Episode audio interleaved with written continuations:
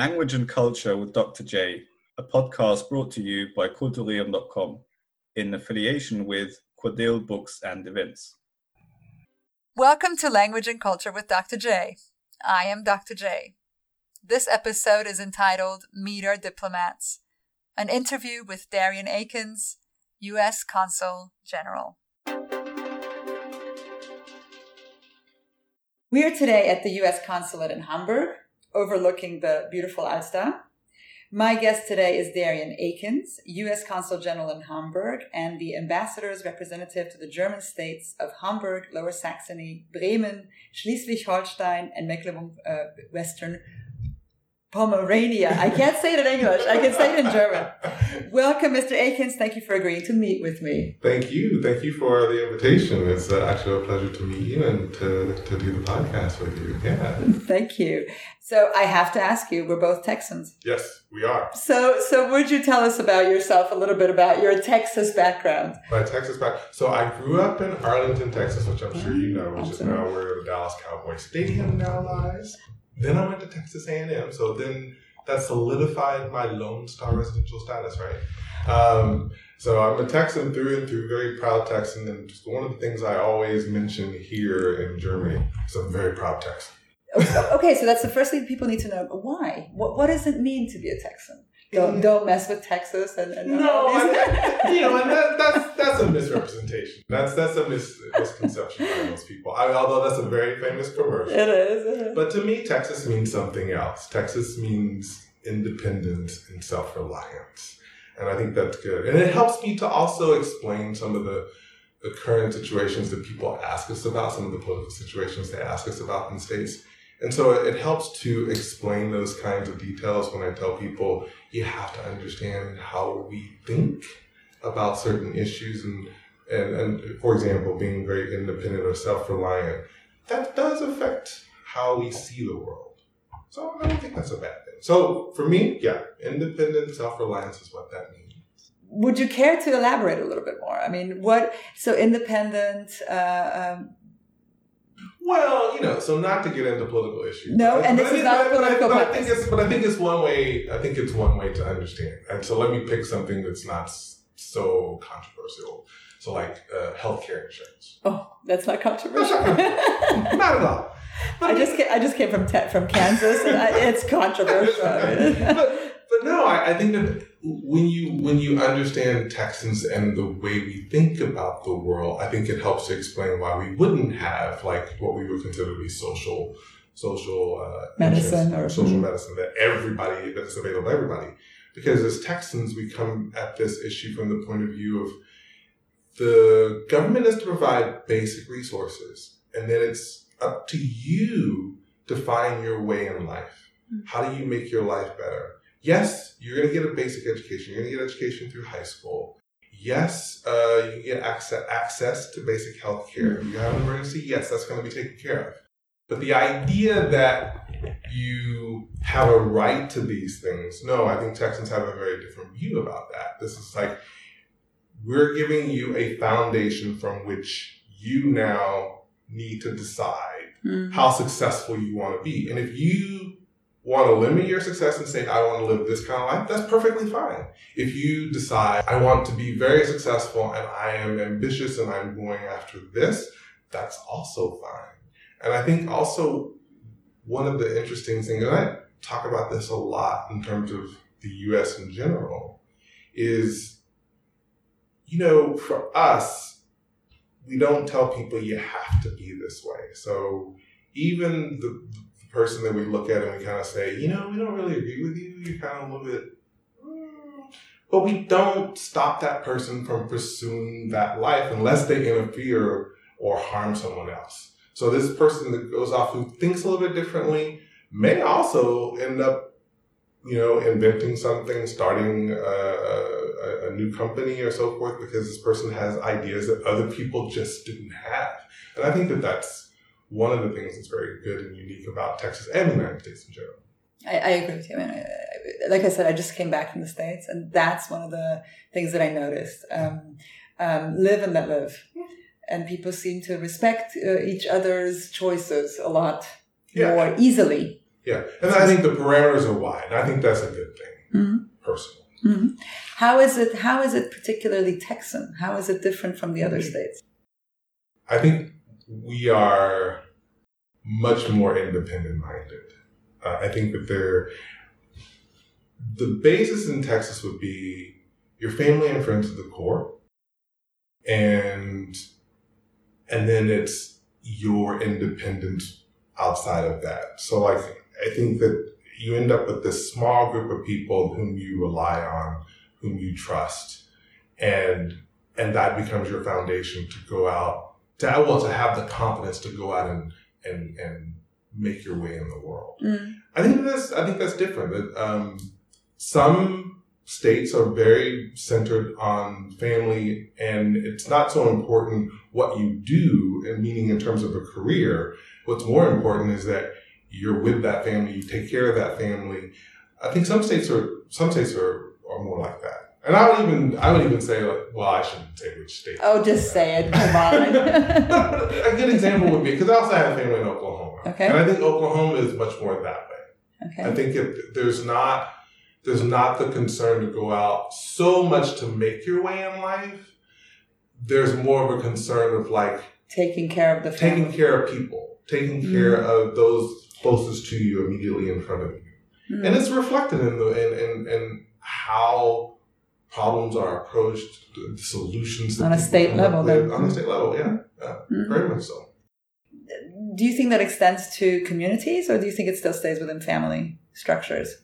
I think it extends to communities, mm-hmm. yeah, but I think that's true. One of the things that I noticed now in Kansas is, and we're just then one more state higher uh, uh, from from Texas, um, is that people people seem to really put an emphasis on communities, mm. um, whether it's through church or whether through the neighborhoods or whether it's through some sort of organization or some sort of hobby.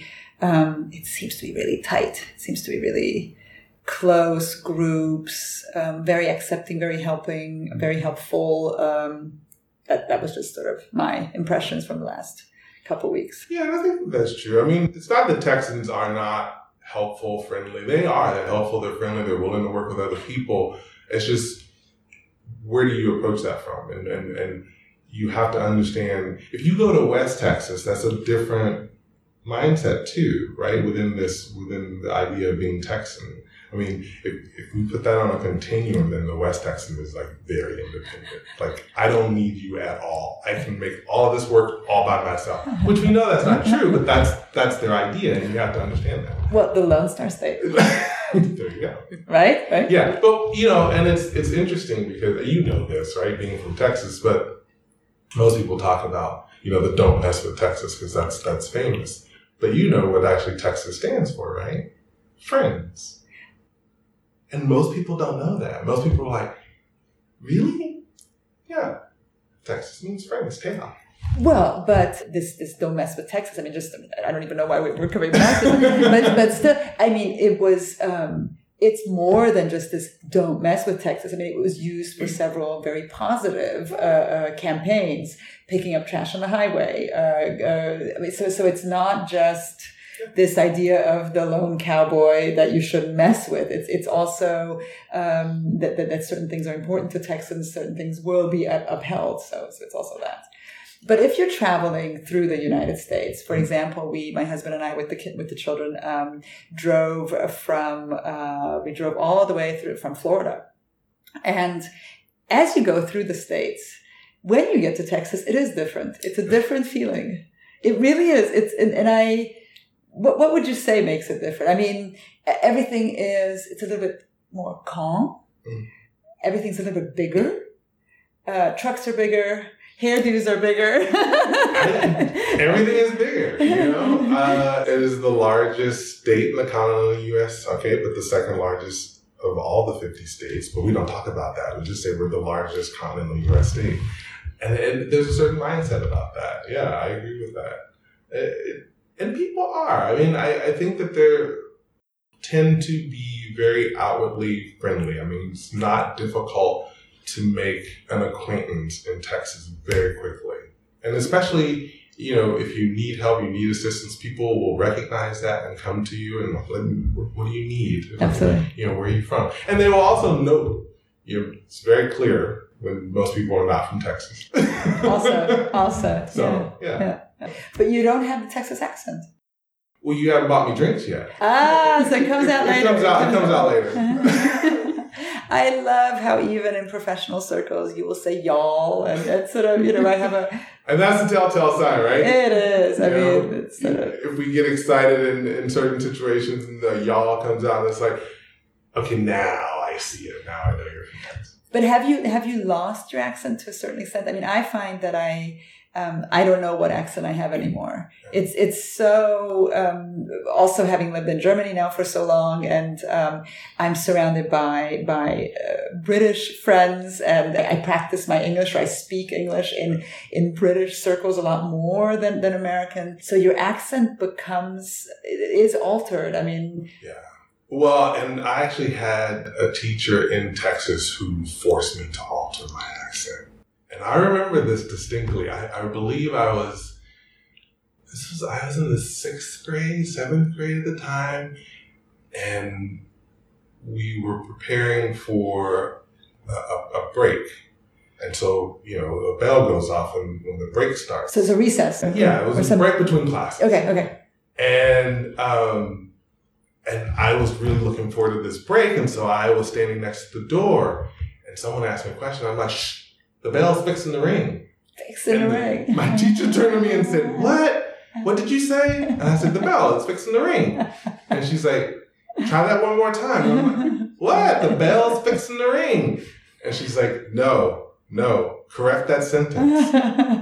I'm like, no, that's very clear. There's nothing wrong with that. And then finally, oh, okay, the bell is about to ring. Thank you very much. So Fixing the ring. that started the change. And then as I go around the world, you're right. I'm always impacted. I've even changed the way my name is pronounced because other people in other countries cannot pronounce my name. And so when I'm in Japan, it's one way. When I when I was in Zambia, it was another way. So how is it in, in Japan? Dalion. Yeah, because they have a hard time pronouncing the R. So yeah, I'm not so inflexible that. So would you introduce yourself as well as Dalion? Mm-hmm. Yes, because it makes it easier. It's just easier. Mhm. yeah, because I try to make sure that they understand how to pronounce it. I so I'll speak slowly. I'll enunciate so that people will be able to. Okay, I got it. Yeah. Uh, I don't know. There's a phenomenon around the world that the majority of people, when they tell you their name, they like they rush through it, and it's like, That's true. wait a minute, you're It's your name, but not. I know, right? But you're telling me so that I know. well, I did that too. I, I said Henriette, and then you. Uh, yeah. So. right, but it's but it's it, it's difficult. I mean, with my name as well, Henriette. Yeah. It's supposed to be Henriette. It's French. I mean, the, only the French pronounce it properly, actually. Right. So so here in Germany they say Henrietta, and in Texas it was often Henrietta, which I you know vehemently you that's right, right? Protested. yeah, yeah, yeah, yeah, that's right. That's what. That's, Well, that's what I was told, right? So, so, and it's really interesting. So, my you, I, you'll know who my true friends are because my true friends pronounce my name correctly because they grew up with me. and how is it correctly pronounced? It's Darren, Darren. right? And but I was often told once people see it spelled, they're like, "Well, that's not how you pronounce the name." I'm like, "Well, then you need to have a conversation with my father."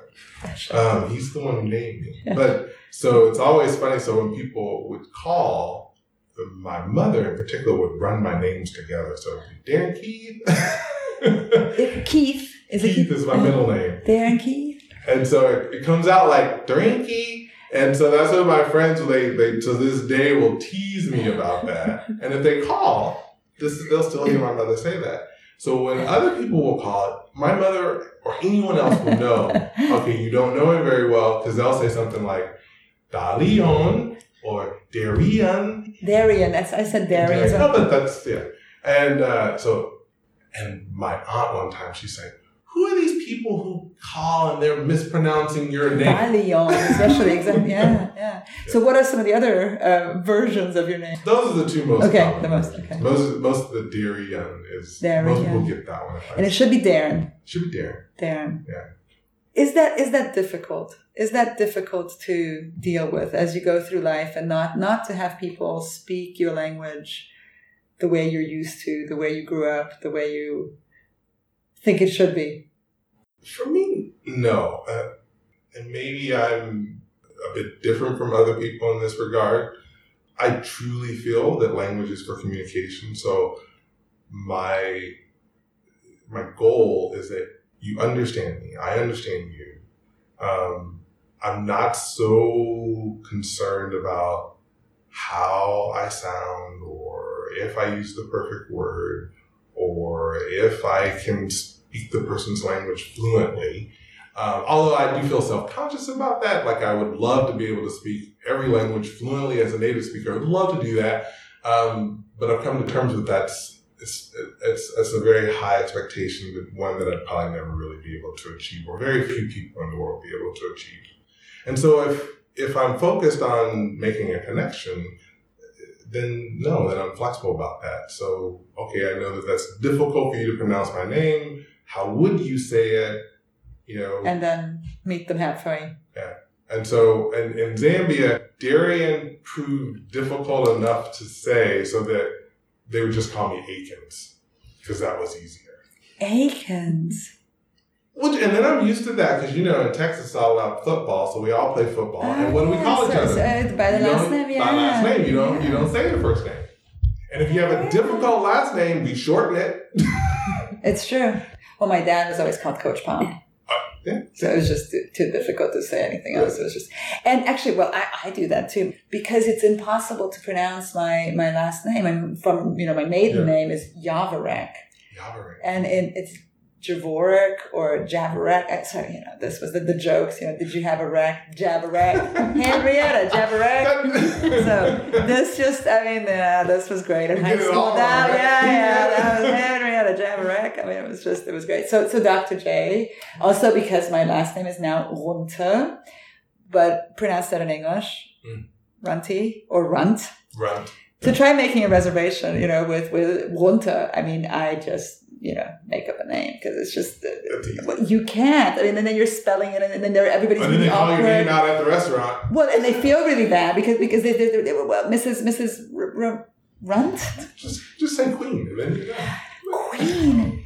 I have to, I should think about that. Yeah, I, I, I should I should use that next time. So of one, Queen, yes. yes, that's right, Queen, Yeah, there you go. Mrs. Queen, or just Queen, just Queen, just just just. I mean, what- one name is enough. One name. There you go.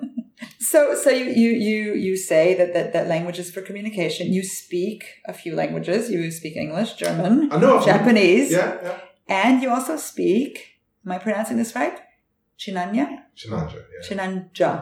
Tell me a little bit about how you learned these languages and and Well, yeah, so the, the first language, Chinyanja, which is spoken in eastern Zambia, southern Malawi, and northern Zimbabwe, is an offshoot of uh, Zulu, but it's, it's it doesn't have clicks. Makes it a little bit easier.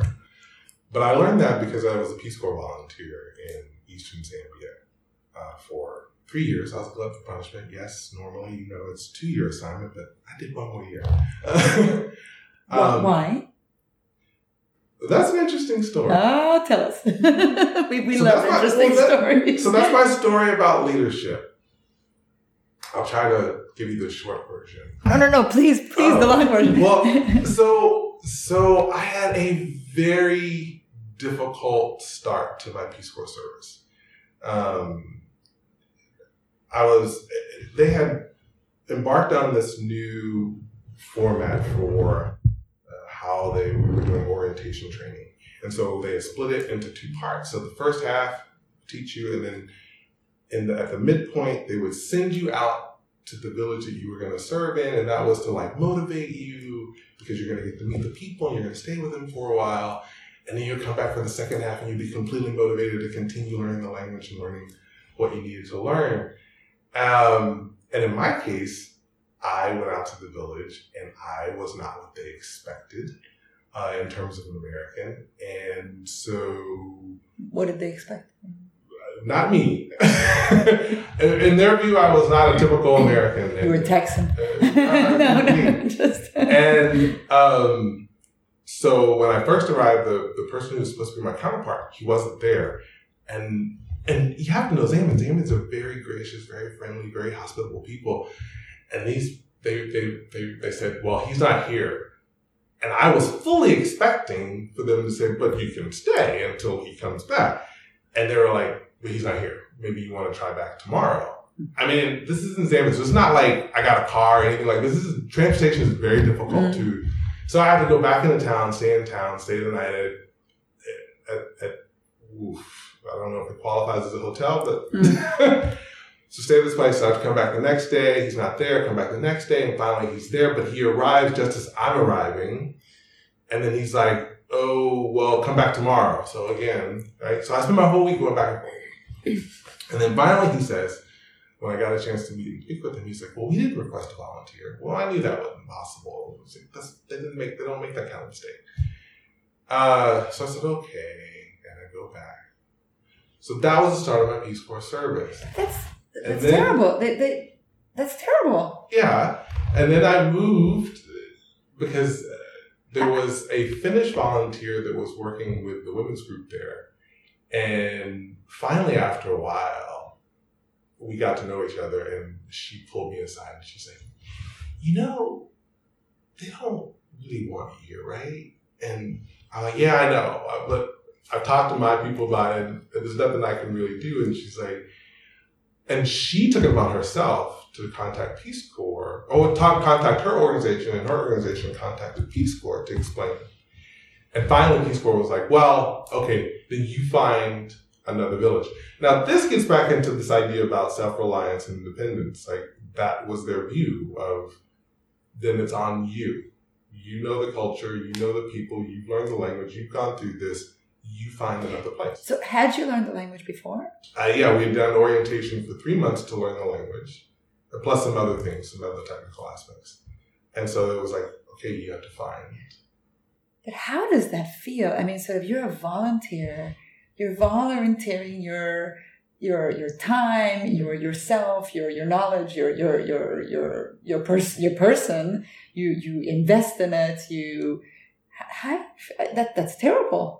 Yeah, um, it was a bit daunting, but again, I remember I told you that I'm I'm very much all about communication, and and I I I tend to think in terms of well, there has to be a reason. So my journey to discover well what's going on here helps me in that situation. Uh, but anyway, I eventually okay, this is not going to work. So I started looking for another place, another village. I found another village. Um, and what made a difference there is that this individual who eventually became my counterpart and I worked with him, we worked very well together for two years. Um, he had an American professor when he was going to university. And that made all the difference in the world. That he had been exposed to the fact that the United States was much more diverse than people typically assume.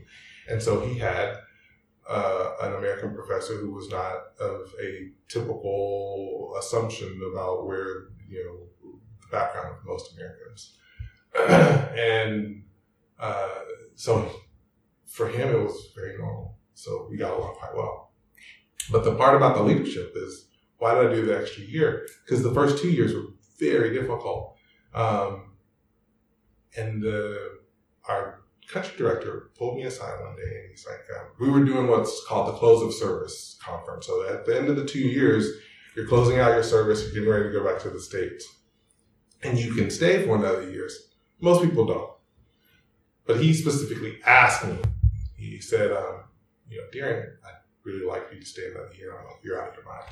I said some very choice words, actually. and, I, and I said, you're out of your mind. No, I'm not staying. And I said, do you know what I have gone through? The only reason I have stayed for two years is because I am committed. I signed up for this. I said I'd do it. I said I'd do it. I'm going to do it. I'm going to complete my two years and I'm going home. And I would have left bitter because mm. it was a hard two years. And he's like, no, no, no. He's like, I, I really think you should stay another year. And I'm like, no, I'm not staying another year. And he said, well, you know, don't make your decision now. let's talk about it. I'm like, there's no point to talk about this. I, I am not changing my mind. He's like, yeah, don't, don't make a decision now. he then, I got back to my village. He then contacted me a week later, and he's like, yeah, well, I want to finish that conversation. I'm like, no, we finished that conversation. He's like, no, no, no, let's talk about it some more. Okay, three conversations later. And I had said at one point, he said, You asked me if I knew what you had gone through during your first two years of service. And this man, to his credit, did. He read my file. He went through everything. He said, he said, I know you went through this. I know you had this experience and this experience and this experience. And he said, and that's the reason why I want you to stay. Think about it. You've gone through many experiences that one volunteer may experience one of those situations. Mm. You've gone through many of them. So, what better person would I have than you to, to stay to mm. help people cope with, you know, uh, adjusting to life here in Zambia, particularly in Eastern Province, which is the reason why I want you to be the provincial coordinator and stay and coordinate for the other volunteers that we're sending. By the way, we're sending more volunteers to Eastern Province. And only because he knew exactly what I had gone through, I chose to stay. Mm. And it was the best decision I ever made. Mm. In that third year, I had an amazing year. Um, because I one, I did understand what everyone was going through. I also understood the culture. I also understood how things worked at that point. And because I was not bitter, Zambians befriended me in a way they hadn't in the past.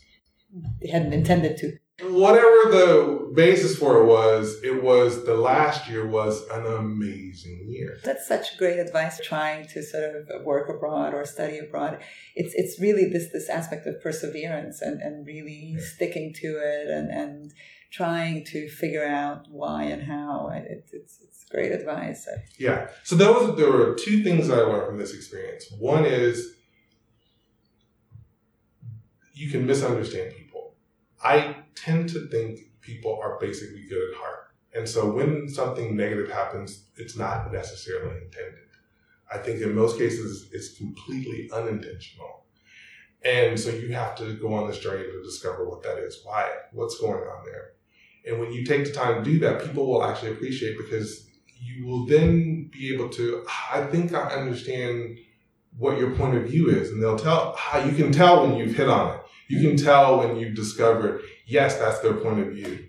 And then they'll open up. And that's what happened in that last year. Well, and I guess if you're, if you're trying to really have an exchange, if you're really trying to affect each other's lives, whatever negative thoughts, prejudices, whatever might be there, um, the only way to affect it is to actually be there and to actually prove otherwise. Right.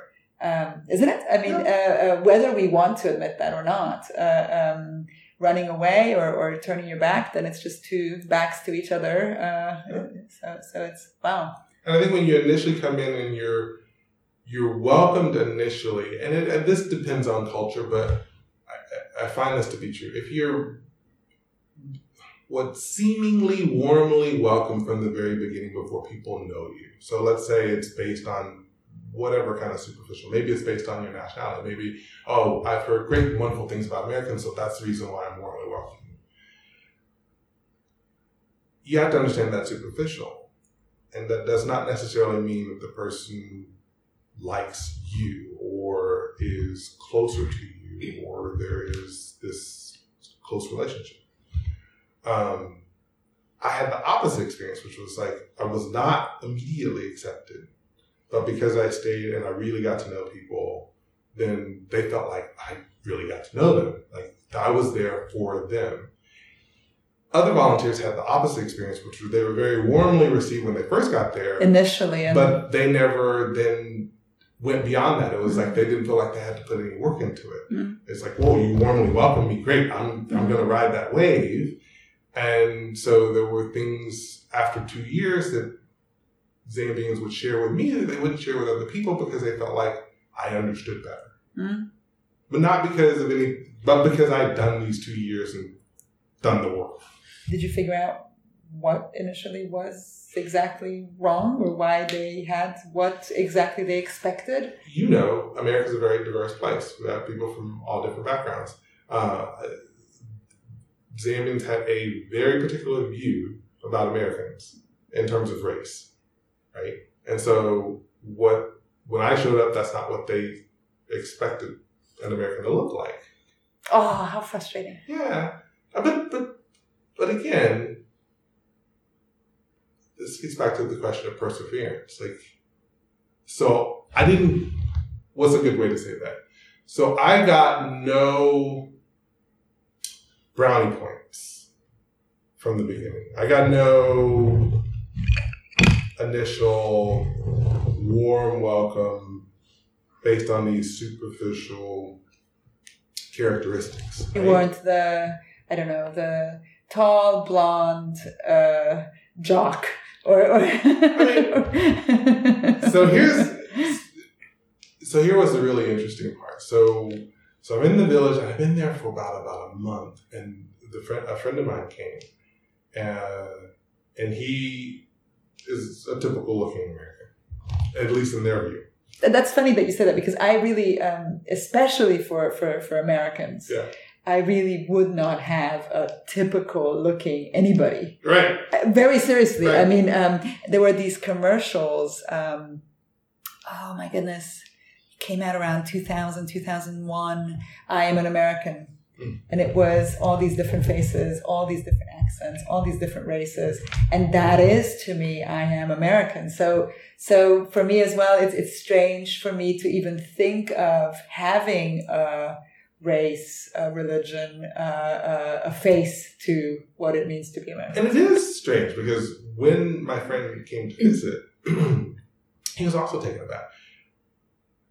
But so when he arrived, they were like, "Oh, an American is here," and so then there they they were all all the people gathered as he was walking into the village, and he I hadn't seen him yet, and uh, and then this whole group brought him over to where I was. Um, and then they, on the way, they said, "Oh, we're gonna definitely have to have a party tonight, so we'll have a dinner in your honor." Da, da, da. And so he comes to where I am. He comes uh, to my house. We'll call it house. Um, Residents. yeah, and um, and so then we're chatting, and he said, "Hey, they're gonna have a dinner tonight for us," and I'm like, I, "For you?" And he's like. "No, no, no." He's like, "I'm sure they mean us." No, they mean you. And then I explained the situation. He's like, and he was perplexed because again, as Americans, Sure. that's not something that we see. And sure enough, I was like, "Well, go ask, go clarify." So he said, um, "Oh, so we're gonna have a party for for us, For the of- volunteers." And he's like, "Oh, if you want your friend to come, that's fine." Oh my goodness. Wow. so yeah, no, but again, it's it's trying to work through that. You know, like it, you, yeah, was I disappointed? Yes, I was disappointed. Was I upset as it went on? Yeah, I was a little bit upset, but but again, I really tried to understand from their point of view, and it took a bit. I'll honestly say, and the counterpart that I met, that I ended up working with for those two years, really helped. Like we had very open conversations, and so that was it was very helpful. I bet you affected the village, and, and I think your your service was probably even more valuable because of the this exchange or this this journey that you went on. I hope so. Oh, I, I, So- I, for sure, because it's it's it's such a it's such an emotional, psychological, uh, sociological journey. It's it's it's so much more significant than just oh and that That's became the basis of why I wanted to become a diplomat. wow, Yeah. wow, wow. I felt like like can't get any harder than that. well, yeah, and, and also the difference that you can make, and how you can uh, reach an understanding, and how you can uh, um, fight stereotypes or fight um, politically difficult situations. And yes. Yeah. Wow. yeah. so maybe that's, I mean, again, this is not a political podcast. It's it's on language and culture. Um, but maybe maybe that's that's a question that I could ask you. How can language and culture bridge the gap, create bridge it, build bridges politically? Um, especially when situations are delicate or, or difficult? I thought about it, and it really is that you have to put the work in to understand the other person's point of view. Um, a good example is my wife is not American. Um, wife is Japanese. She's, she's Japanese. And in Japan, they have this concept called tatemae, which is my inner self and my outer self. And it's truly important to understand if you really want to befriend the Japanese person. Because again, what's presented is the outer self. This is what I want you to know. This is what my culture demands that I put on display. But that's not necessarily me.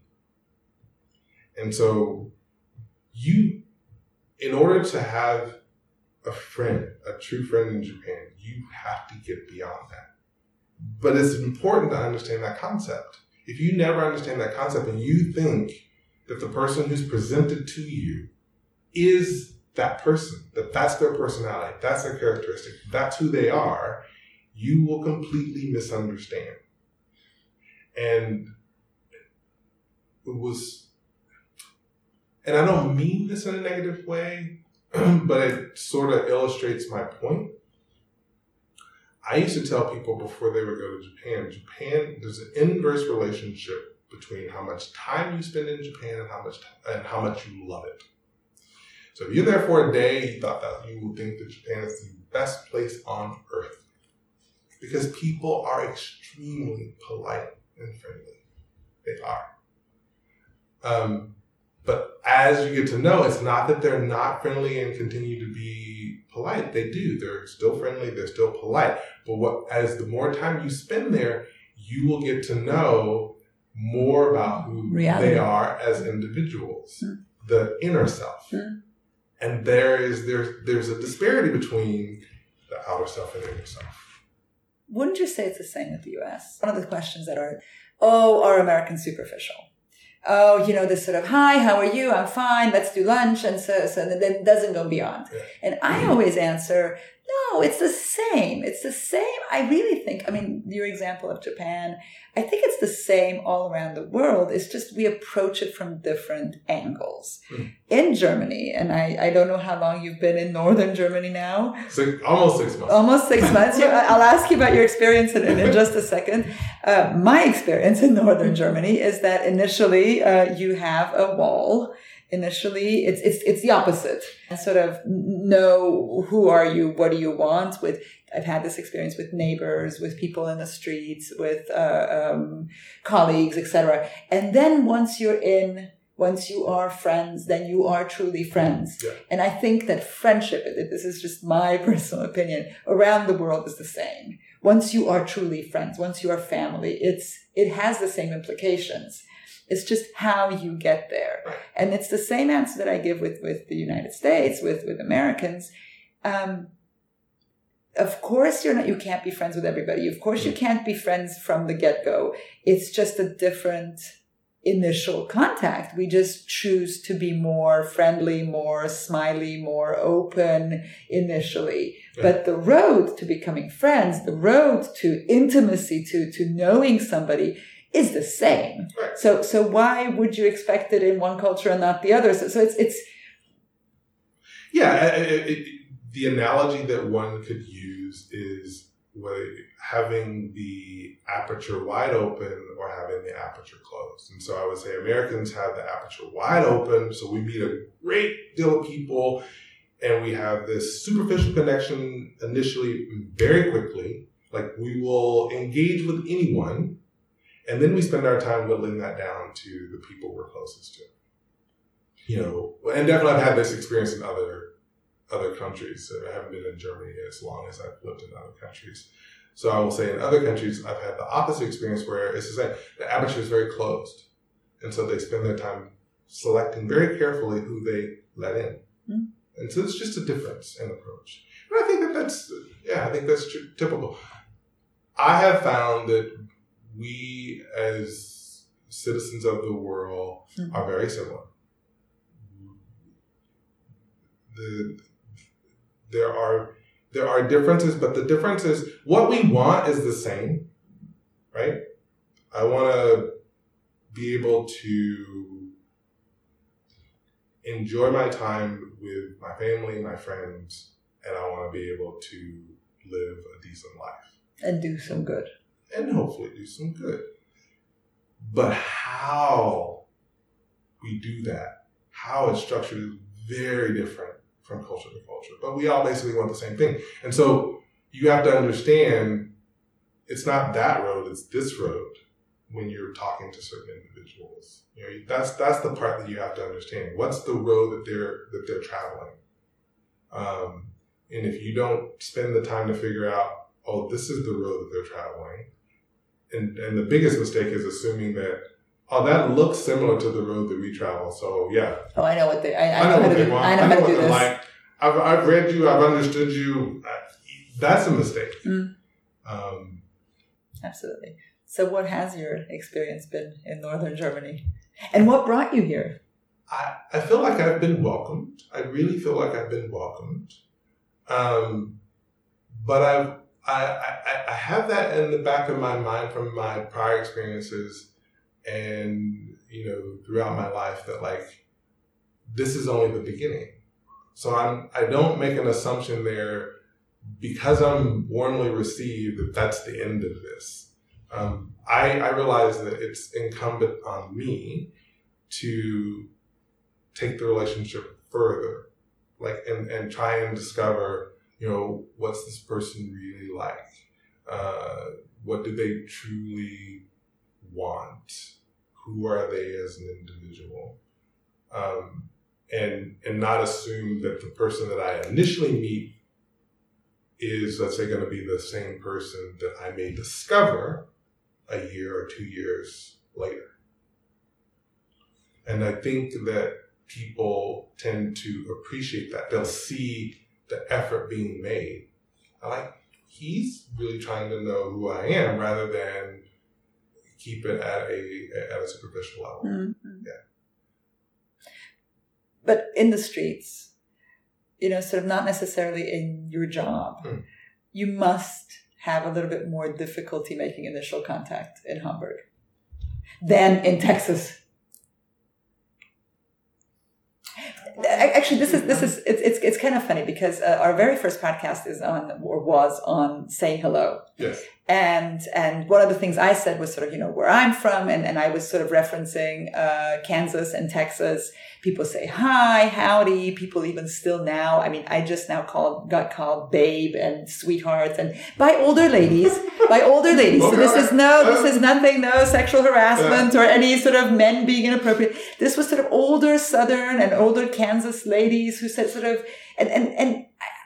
I, still experience that. So, so on the first podcast, I said, you know, we, we still sort of say sweetheart and, and, and we say hi and we right away sort of, oh, come on in and we know our neighbors and everything. And, and then I met up with a friend from Chicago and she said, oh, you're, you're out of your mind.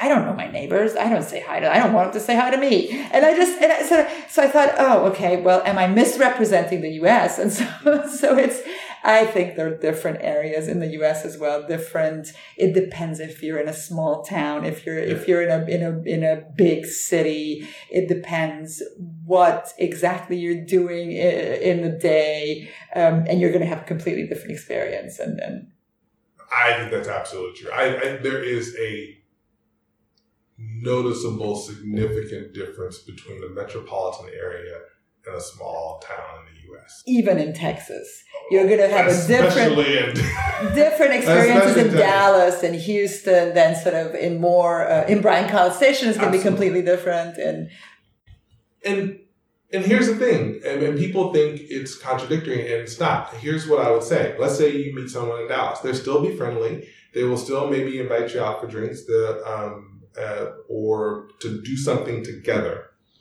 And if you go to a small town, I think that the level of hospitality becomes ratcheted up because what they'll do is they'll they'll meet you, they'll be friendly, and then they'll say perhaps, "Oh, why don't you come over for dinner?" exactly. Or or in a small town, why don't you come to church with me? Exactly. And that throws people off. Yeah. Yeah. So it is this level of I mean, I was invited to church at the grocery store. I mean, just now, I mean, I was buying yogurt and I couldn't find this particular yogurt. And this man said, Oh, and you're visiting. Oh, well, why don't you come to church with us? We'd like to. So, I mean, really in Kansas, and this is the Kansas City area, even Yeah. this is not rural Kansas. I really had this experience of people and people, I took a, I took some dance classes. People invited us over to their house, you know, sort of really very hospitable, very open. so when I was at Texas A&M, I had a friend.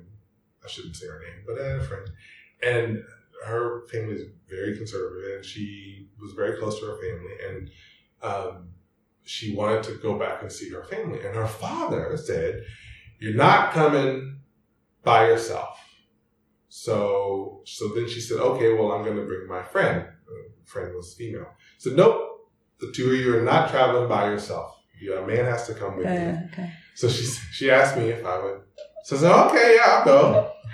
And this is it, it, it was very different. The male chaperone.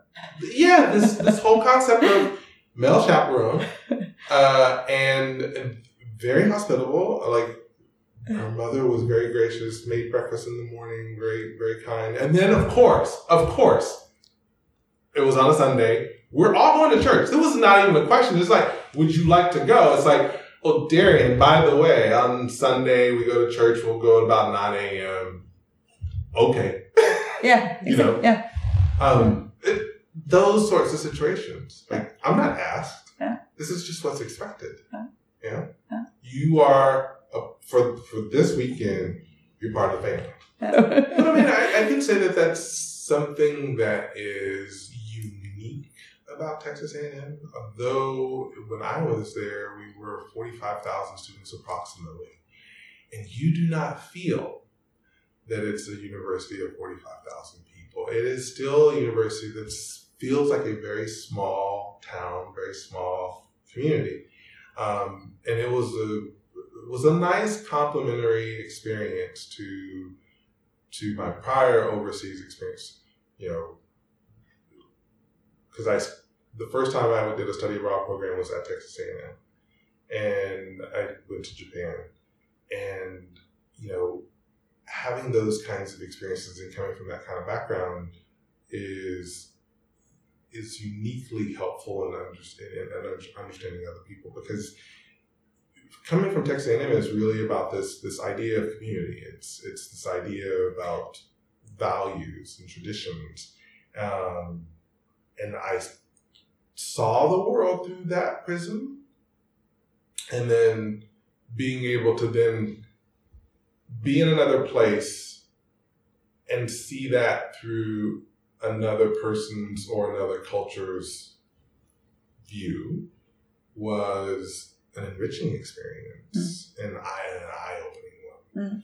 Um, Tell us a little bit about Texas A&M. And I, I think that a lot of American universities have a lot of tradition. And and uh, university towns are these little havens and Mhm. these um, i have i'm very nostalgic i went to the university of kansas um, i ended up studying abroad a, a lot and but, but i always returned. And i'm super nostalgic. I mean when i go to lawrence kansas i just oh that's just those are just those were just I, I had really great college years. Um, and and Lawrence has the University of Kansas has a lot of tradition with the Jayhawks and then with the with the basketball team and then with uh, with sports but with also with arts and with classes and with sororities and fraternities etc there's there's great campus life and and, and great university spirit um, but Texas A&M is really special. Uh, would you mind telling us? I mean, I mean, we're talking about the Yell leaders, we're talking about the bonfire. But I mean, I, all of this I, I, I adored. So, would you mind for for our listeners, kind of telling us some of the treasures that you find at Texas A&M? yeah, I, I mean, if I had to sum up Texas A&M, it, it, it really is about a sense of community, values, and traditions.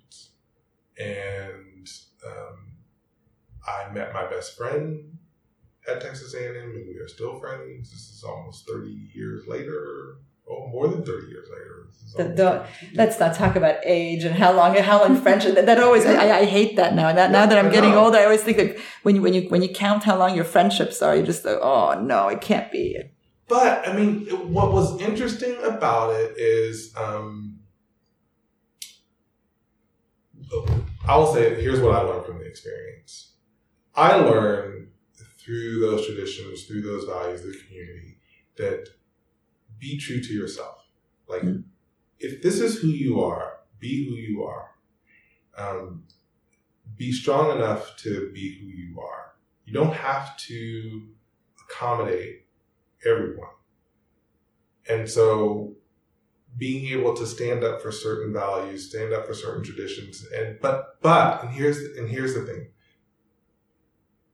It's not necessary nor helpful to judge others when it is different from your own background.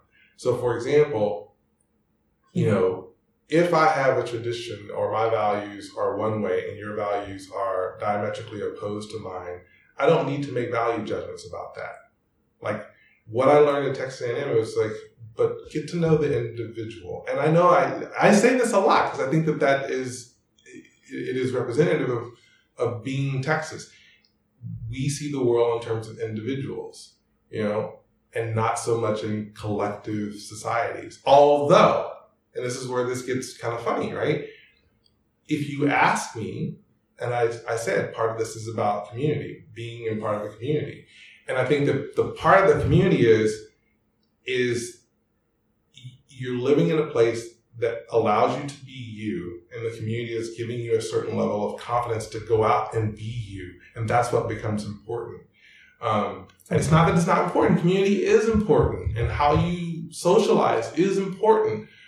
But it's with the idea that you are able to express yourself as an individual, and that tends to be different.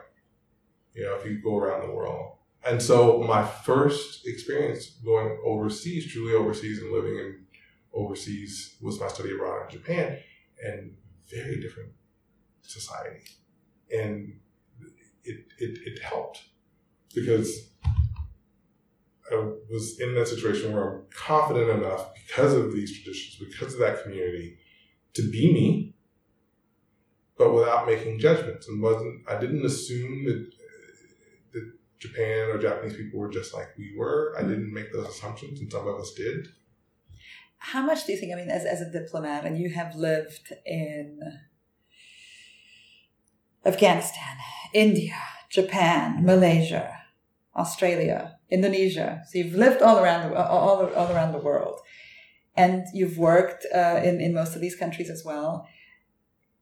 How much, and, and especially uh, in your work as a diplomat, how much do you think you you have brought your American culture to these to these different countries and how much do you think you were affected?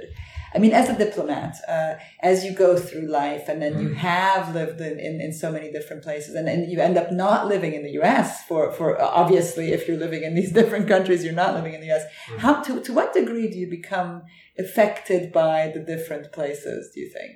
Um, i have a story about that. Yes. So i was serving at one place where the society was very hierarchical.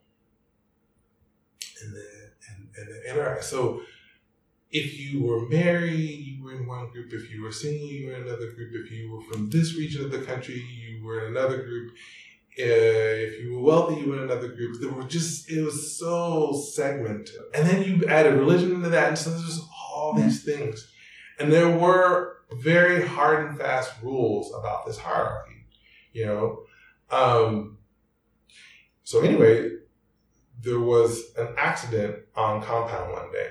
Someone had hit one of the vehicles, and um, and an argument ensued, and this ensued on uh, just beneath the principal officer's window, and I couldn't believe it. I couldn't believe they were going to have this argument out in front because basically it was two groups who quickly then decided, took up sides, and like, this is your fault, this is your fault. Um, and this had, I'd seen the situation for a while, And but that I could not believe. So I called them into my office and I said, um, that just that's not gonna work. And I said, and they said, Well, we know who did it. And I said, Well, how do you know who did it? And they and basically, because it's hierarchical, they picked the person who was lowest on that pole and said it had to be that individual who did it. Mm. And everyone agreed. and so here's where my Americanism comes in. It's like, well, that is the very definition of injustice. Like you're not making some judgment here based on a hierarchy as to what this person did or didn't do. And I said, no. I, I said, here's the deal. Um, you have 24 hours. Whoever did it can come and tell me, and then I'll take the reprimand out of that person's file. And they said, what do you, what do you mean? I said, because I'm going to put a reprimand in both individuals' file because I don't know who did it.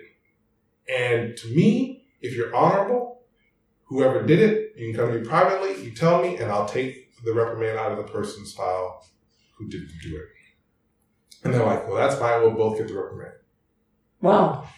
So Wow. and here's where the Americanism comes in. So subsequently, I this was exhausting to deal with, and so I, I I called everyone together, and I said, from this point forward, you will not complain about these different traits, characteristics, or someone's background.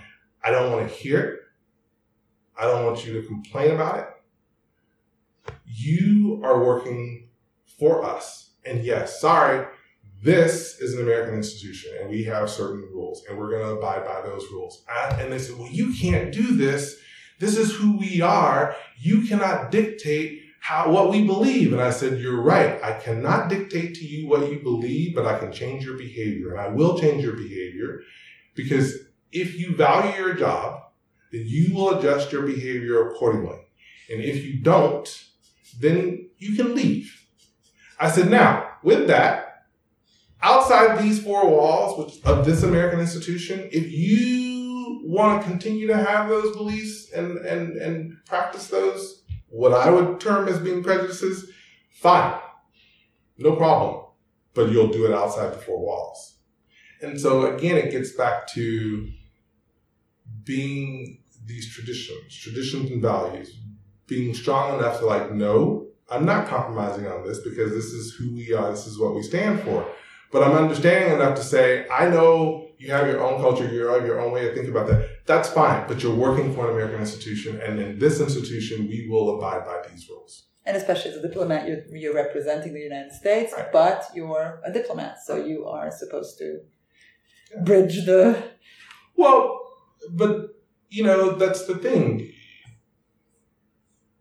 I'm compromising, but just not in the way that people think about compromise. People tend to think compromise is like, oh, I take the two ideas and like I do some blending. Well, to me here, and this gets again back to the Texas A&M and the Texas thing. No, I can't compromise on that.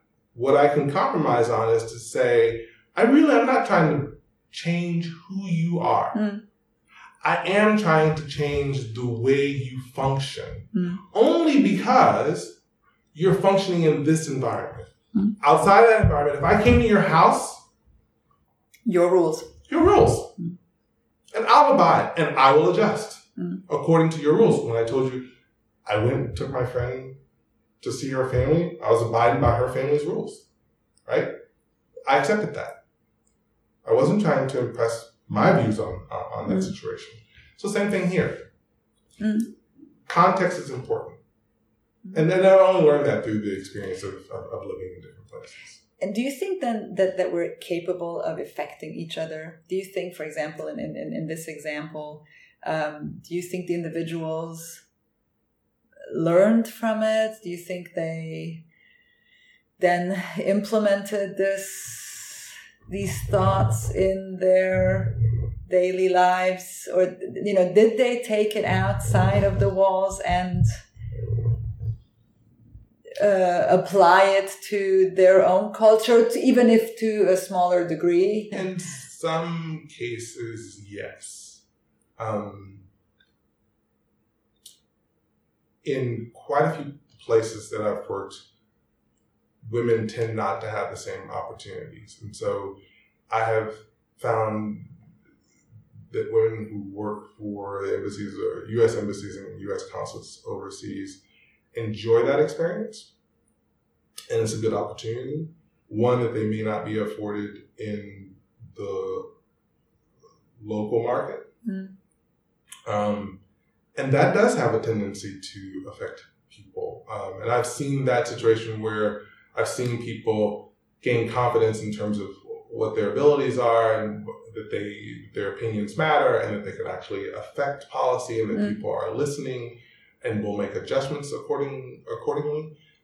I've I've seen that happen, um, but you know, it's still difficult within their own the constraints within their own society. Mm. I've seen that, but yeah, but I think that goes. It can go both ways, but I'm I tend to be there temporarily. I tend to be there for two, three years. So the impact on me, it's not that it's short term, but you may not see that fully reflected in the time that I'm there. You see that reflected in my views over time as I've gone to different mm-hmm. countries and different places. Absolutely. So, what mission did you have in the various countries? What objectives did you have? Did you have a specific one? You don't have to. No, I mean I never have. I mean that that that's always mission by mission, post by post. So every every mission will have its objectives, and then you you understand what those are, and then you try to implement those. And what would your missions be for Germany now? no, I mean that's set down. Uh, by policy in Washington, D.C., and then it's filtered through what the ambassador's priorities are. And then, you know, and again, those those priorities are expressed to us through the ambassador. This is what he would like to focus on, and then we focus on those mm. on those issues. I think that there are long-standing ties between the United States and Germany, um, and I do find it rather. I, I've heard. I don't know how true it is. I've heard that there at times there's um, less enthusiasm to go and travel and study abroad in the states or or do a year of high school in, in the states through exchange programs. Um, and so i what i think is we have to explain why we think that that's relevant. I think that that's important. I think it's important to have as much exchange between our two countries as possible. Um, because in a lot of cases, we have the same goals. Um, we may go about it differently, um, but we basically have the same goals. And so I think, yeah, that, but we have to explain this relationship eh, today in a way where young people understand why it's important. And I think that that's sometimes where we could do better. Because I think we tend to explain this relationship in everything surrounding World War II. Well, we've had this relationship since World War II. It's like, no, first of all, the relationship is way older and enduring than that. But it's always important to the next generation to explain to the next generation what does that mean for you? Like, why is this important to you? Um, and I can't say for Germany, but I, I, will say what I tend to think is very important for the United States. Um, I think that um, United States, for the most part, has this right in terms of how do you allow people to become the best versions of themselves and you know, we take people from all around the world and, they, they become citizens. And, and I think that that is a overall net positive. And the only thing that binds us together is our Constitution. We make a choice. We make a choice to give our allegiance to the Constitution and defend that Constitution and in the process adhere to the covenants therein, which is basically taking care of everyone else who's agreed to the same thing. That is very different from other countries where it can be based on blood and it can be based on segments of society. Um, and so I think that we have that right. And it's, we have to be able to explain why we think we got that part right and why we think that that's relevant. But in terms of Germany and the United States, it is trying to explain how this relationship has benefited both countries. And so, even if you just take the last 75 years, in the last 75 years, or eight decades, we have been able to build two of the largest economies in the world. We've been able to allow people to express themselves, be themselves, experience freedoms, you know, that allowed all this to take place. That is a huge benefit. And people need to understand that. But I think many people, even Americans, take that for granted. They just think that that will be. And it's like, no, you have to continue to fight for those things. You have to continue to remind people why it's important. Uh, and so that's the challenge ahead of us is to be able to explain to both Americans and Germans, you know, what we can accomplish. Well, first of all, what we've been able to accomplish together by having this strong transatlantic relationship. And then explain it in terms of today. Why is that important for you? And why is that important for the future? And why is that going to be important for your children mm. or the next generation? That's the task ahead of us. Mm. I think one of the things that's that I always say about the US is you can find everything in the US. Um, if you're looking at nature, you find everything. If you're looking at it politically, if you're looking at it uh, culturally, um, it's it's really such a rich uh, uh, fountain of of diversity in in every regard, um, in opinions, in in language, in accents, in uh, cultures that, that, that, that come together, uh, etc. So, so I, I, always find the, the U.S. fascinating, and every time I, I go back, or, or if you if you travel at all uh, in the in the United States, it's it's so vast, it's so you you you can discover something new on, on, on every on every visit on every uh, every time so. Yeah i tell people that that exact same thing that uh, i remember when i was younger and people used to limit the fact that they said well americans don't travel very much. And i'm like well you know honestly because we don't have to. Absolutely I mean, we have many things there.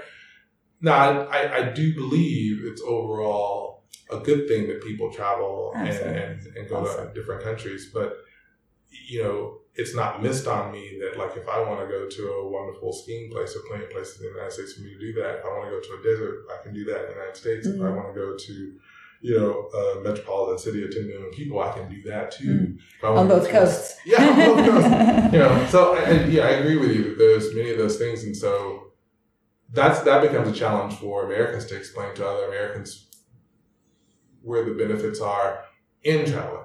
Mm. And I don't mean just doing tourism. You, mm. I think it's very important for young Americans to travel and do exchange programs mm. in Europe, in Germany, and be there. Be there for a year. You know, a year is a good, a, a solid time to learn, and you need to do that when you're young but but I guess that's the, exactly so. I mean, if you if we look at it from from the other side of the of the of the coin, I mean, one one aspect is why why Europeans or or uh, students around the world should go to the United States, but the other side is is you know if if you're looking at American students or Americans uh, traveling, um, absolutely. I mean, you can travel. Uh, it takes five hours. How, how, long do you fly from from New York to to to California? Um.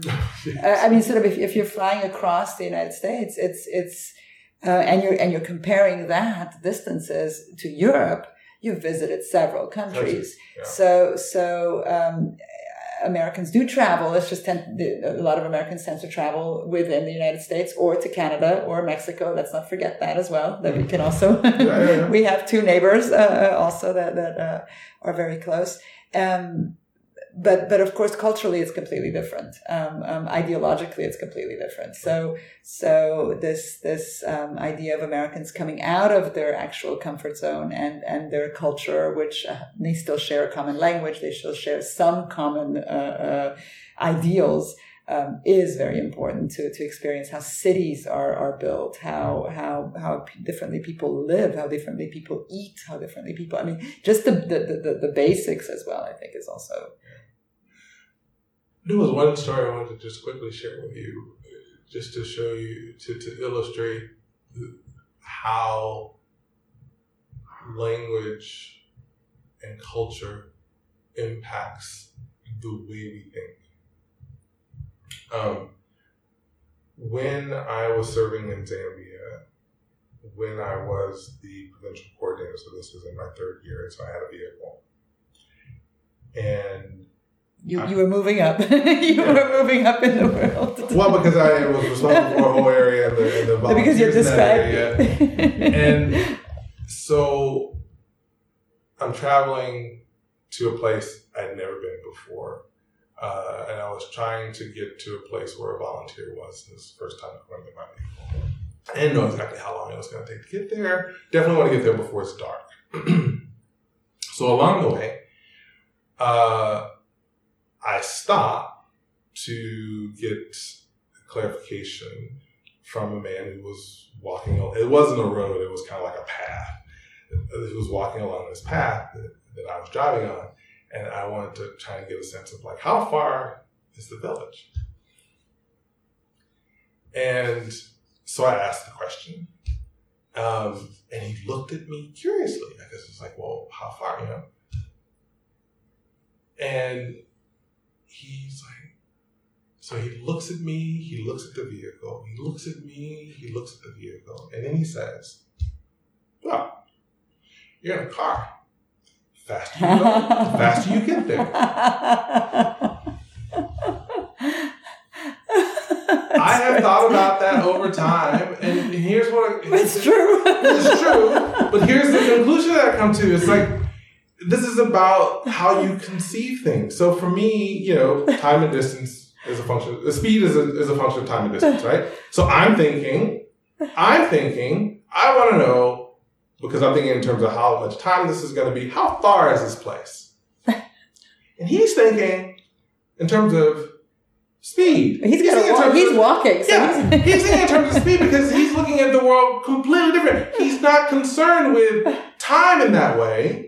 He's just thinking, well, if I walk, it's slower. If I have a bicycle, it's a bit faster. and quite fast if you're in a car. So what are you worried about? Yeah, what, what, why are you even asking the question? Like you're in a car, go faster. And it, it really it dawned on me like how this is a, a, a, a rule of physics. This is a law of physics. And we understand how that's, that this works, but we conceive it in two different ways. I'm focused on one aspect of that equation, and he's focused on a completely different one. But it, we're talking about the same issue. That, if more than anything, that kind of illustrates uh, my experience with language and culture. How how we can be talking about the same thing and perceive it and conceive it in very different ways. But I, I tell that story. It was always it was always funny. It was like, yeah, you're in a car. Fast you go, fast you get there. exactly. Okay. And, and then I was like, but there's fundamental truth in that. but it is. It's true. Exactly. And and I guess that's that's. Uh, uh, that's the beauty of knowing different cultures and yeah. the beauty of knowing different languages uh, because you are confronted with these different ideas and different different ways of, of looking at the same thing and the, the, the same the, the same puzzle piece uh, interpreted differently so but just one last thing so in terms of you asked me as a diplomat you know how are we able perhaps to achieve the same end?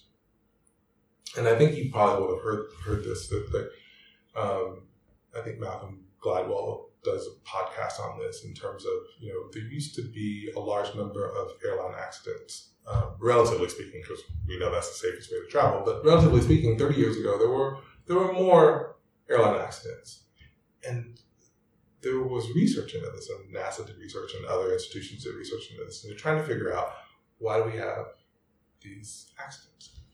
And as I looked at them, it all came down to communication. Okay. And so, what's your goal here? Your goal is I want to reduce the number Isn't of accidents. Mm-hmm. right? Those that are preventable. Because what they found is this was not mechanical failure. This was not some problem with the plane. Mm. This was miscommunication. One of the things they found was that in um, highly hierarchical uh, Yes. If the power communities, it great. was well, the, the, the, the flight attendants or the, the second officers were afraid to question the captain exactly. or were afraid to suggest things that were not thought through and then run through the, the chain of command. So so there was no and mm, So here's where this becomes interesting. mm, So this is, and I think this is very important. So what do you want to do? The objective is I want to, I want to reduce the number of preventable accidents. Everyone can agree with that. Now here's the problem. We say, well, this has to do with communication, and communication is a function of culture.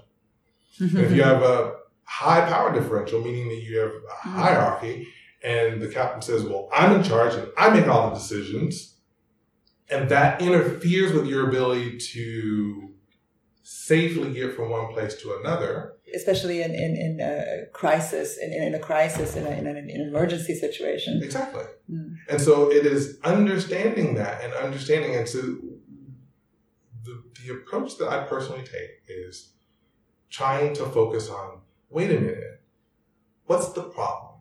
Mm. So the problem is that you have you're having these accidents that are preventable and it's based on communication. But when you start to discuss that, you will have different groups saying, You're trying to change me. This is who we are. And it's like, yeah, yeah, yeah, but wait a minute, hold on. I understand all of that, but we're both in agreement that we want to avoid these accidents. How can we do that?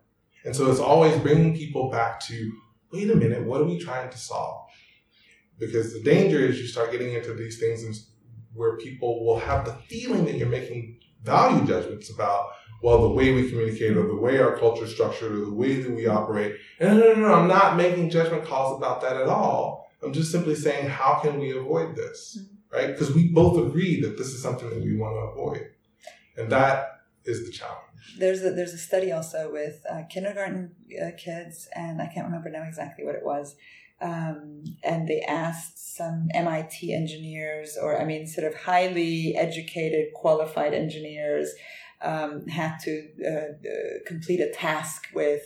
I think it was toothpicks or sticks or something like that, and the same task was asked uh, by, but but some some random little ridiculous task, and the same task was was was supposed to be completed by kindergarten kids, and the kindergarten kids got uh, they, they finished faster because because the engineers first said you know sort of tried to define their approach and tried to say sort of who's in charge and you're in charge of this and I'm in charge of that and who's allowed to make this decision and sort of okay what is our drawing and what is our strategy and etc and the kindergarten kids stood What's next to each other stood next to each other and just kind of put pieces you know learning by doing and just kind of put the pieces on top and it didn't, didn't work and then they just did it again and just actually worked as a group so it's That's all like about sort of trying to problem solve. absolutely Yeah. absolutely But you, when you have culture and language interfering in that process, then it's like, oh, well, wait, we got to figure out how we're going to do this Mm. first.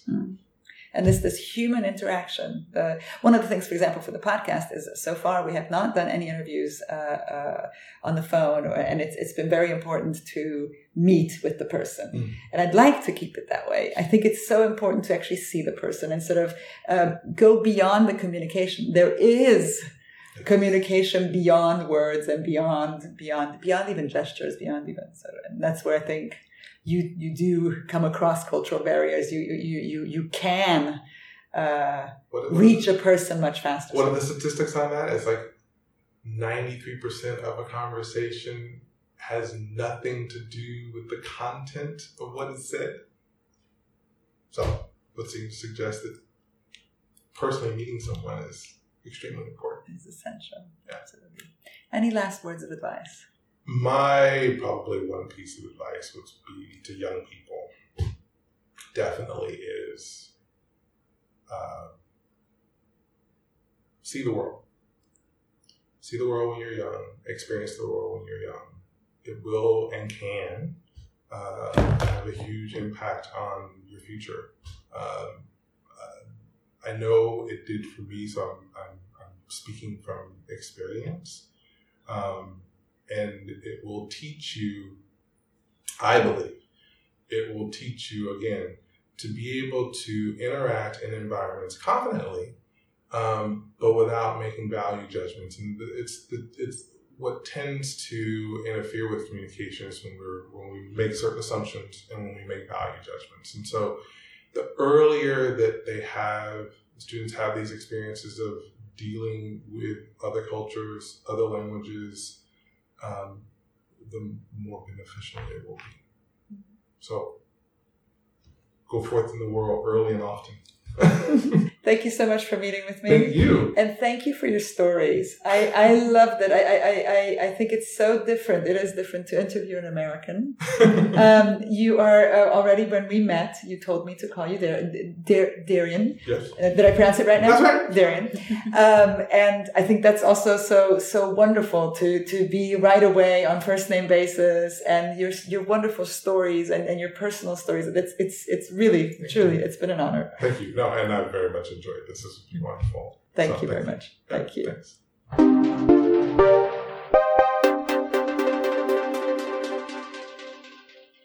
What a great interview. Thank you so much, Darion Akins, for taking the time to answer my questions and for being such a personable and interesting guest.